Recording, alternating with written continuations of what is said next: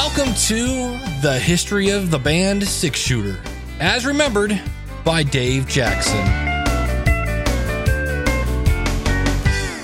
Welcome to the history of the band Six Shooter. I am Dave Jackson. If you are new to the show, this is an actual diary I kept from being in a country band, and it's meant to be listened to from the earliest episode to the present. So if you're an Apple podcast, you're good to go. If not, go to your favorite app, download all the episodes, and sort them oldest to newest. We're starting on October 18th. It's titled Cappy's, Buns, and Bow Ties. The band gets a rude awakening when Lee sees that the band's name on the Cappy's marquee for October 18th and 19th. The band was practicing for the following week, the 25th. We work with the owner and he ends up putting us on after a male review called California Hunks from Columbus, Ohio. The band waits in the back as men are not allowed in the bar as a group of 70 or so women fondle and paw at the loincloth wearing pieces of meat. When Dave hits the stage, Dave starts off the night with his Ted Nugent imitation. You know what I like. You know what I like. Mercy, mercy, I've dined and gone to heaven. I'm playing to a bar full of horny women. This evokes a Dave from Kevin. The women were sloshed. We were even joined on stage by a drunken wench that the band affectionately referred to as Bambi. She had brown hair and weighed about 45 pounds. As she jumped up on stage and began to wiggle and jiggle, John gave her a bump and shot putted her halfway across the stage. Dave joined John in using Bambi as a human ping pong ball. During Bubba Hyde, Dave was doing the famous James Brown arrangement. He went over and bumped with Bambi. As Dave and Bambi were boogieing back to back, Dave realizes that, well, if he moves too quickly, Bambi's going to hit the floor. When he finally maneuvers to get away, Dave feels an arm come over his shoulder as Bambi tries to keep him on the dance floor. Dave does a spin move and catapults himself back to the safe haven of the stage, being very glad to get back with his life intact. Later, during a break, Bambi helped herself to a microphone. At this point, Dave went up on stage and said, Enough is enough. And later, Bambi would try to get a whole sentence out to explain that she wants us to sing Happy Birthday. Happy birthday. Later, John witnesses as Bambi's female traveling partner bites her boob on the dance floor. Mmm. The owner explains that things were getting a little overheated in the parking lot. The band has a blast, but without a sound check, they didn't sound as sharp as they usually do out front. Chucky works out the bugs, but the stage volume is too loud, and again, the monitors are almost completely useless. Dave has an extremely hard time hearing his backup vocals, and when he does hear them, they're pretty rough. The band performs three new songs. They were Mama Maria, uh, Daddy's Money, and On a Good Night, which was the show opener. Saturday has the band moving the board to a new spot, and in the process, the band sound clears up and it sounds awesome. The band turns down the stage volume and the monitors are heard loud and clear. Unfortunately, it's Sweetest Day and the crowd is beyond shy. The band has the pleasure of asking someone to turn off the jukebox. Dave tries to get a giggle by insinuating that Madonna has a venereal disease and that's why she had a cesarean delivery of her child. He refrains from making the joke about finding missing Super Bowl rings, meaning in her Hoonanny Nanny. Nanny. Unfortunately, Ernie the DJ is short on CDs. Of course he is. He's a DJ. And asks the band to play a little longer set. Hmm. The band enters the lovely land of improvisation on stage. They pull off a version of Boot Scoot and Boogie that must have lasted about 10 minutes. Kevin was like a quarterback calling out plays at the line of scrimmage as he announces extended version in the middle of Watermelon Crawl. The band pulls out a few songs off the leftover list and realize why most of them are, well, on the leftover list in the first place. They suck. You suck! This is not a good time for Dave to accidentally cut the song Ain't Nothing Wrong with the Radio in half as he puts the solo in the wrong place. However, in hindsight, Uh, this probably was a blessing because that song blows. The band can't believe the dead quiet after each song.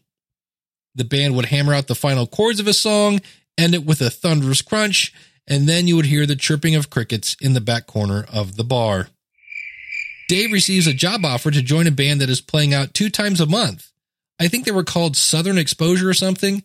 Anyway, he takes the guy's phone number just to be polite, but he has no intention of leaving the band. During one break, Dave accidentally steps in a puddle of drool that is formed around the soundboard as Chucky has his eyes on a lovely brunette. As the slow song starts, Dave prods Chucky to, you know, go for it. And sure enough, Chuck shoots and scores. Unfortunately, Chucky was too busy running the sound to apply the needed pressure to court this fine vixen, and she ended up sitting by another guy. But I will give Chucky a definite A for effort. And even though the crowd was dead, they did come alive by the end of the third set. The band has a lot of fun.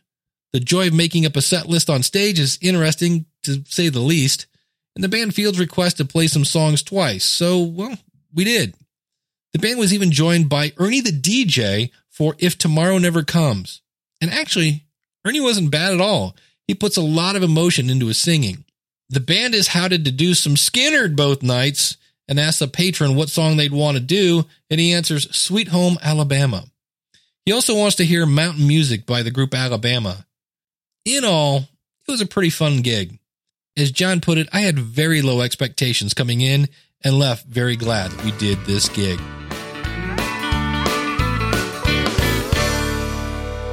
October 23rd. Operation Steal Your Keyboard Player. Dave calls the guy from the band Southern Heart, and here's the scoop on them. They've been apart for a while and are now reforming, which is a little different from the hey, we're playing out twice a month story that I got at the bar. The lead singer is the drummer. They play things like Eagles, Bob Seger. I hate frickin' Bob Seger for the record. And I'm sure, of course, they do Keep Your Hands to Yourself by the Georgia Satellites. Dave sets it up with Randy to come over and play this Sunday.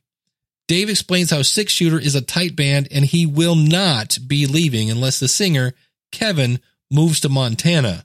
I might be moving to Montana soon, for all you Zappa people, which is a possibility. Randy says he doesn't care. He just wants Dave to hear them. Dave figures, eh, what can it hurt?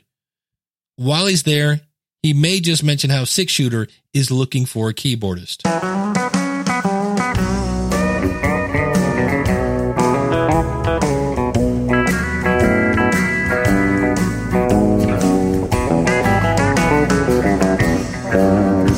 October 25th, Kevin quits. Dave calls Kevin to see about getting his amp for the Southern Heart tryout thing.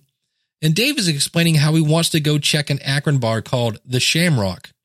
In doing so, Kevin feels he must tell Dave something. Kevin announces how lately things just haven't been as much fun.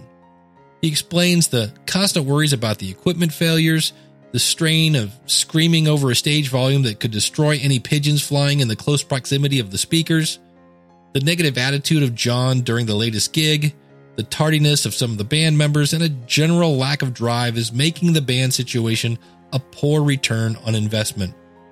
Playing on stage is fun, but that's about the only thing that is anymore. Dave interrupts as he's been played the fool with this speech before, but only this time Kevin is not pulling his leg. And Kevin really hates to do this over the phone, but he doesn't want Dave pimping a singerless band and Dave tries to use a salesman tactic to identify objections and asks, If we fixed the sound system and worked on your stage volume, yada, yada, yada, would you stay? To this, Kevin says, No, it's just not fun. According to the limited sales training Dave has received, this is supposed to reveal that there is another objection that has really just not been voiced yet. Hmm. While Dave will miss singing with Kevin a lot, Dave tends to agree with many of Kevin's points. The band has been a disappointment in some ways. We've never been too efficient in learning songs. It will be very strange to be in this band without Kevin, and Dave doesn't put too much effort into trying to talk Kevin out of this decision. Dave knows that Kevin wouldn't say this without putting some thought into it. Upon hanging up the phone, Dave is not sure how to feel. He can't be mad at Kevin. As a friend, Dave wouldn't want Kevin to do something he no longer enjoyed. In a selfish way, Dave is not happy about being in the situation of finding a replacement, and it's very strange.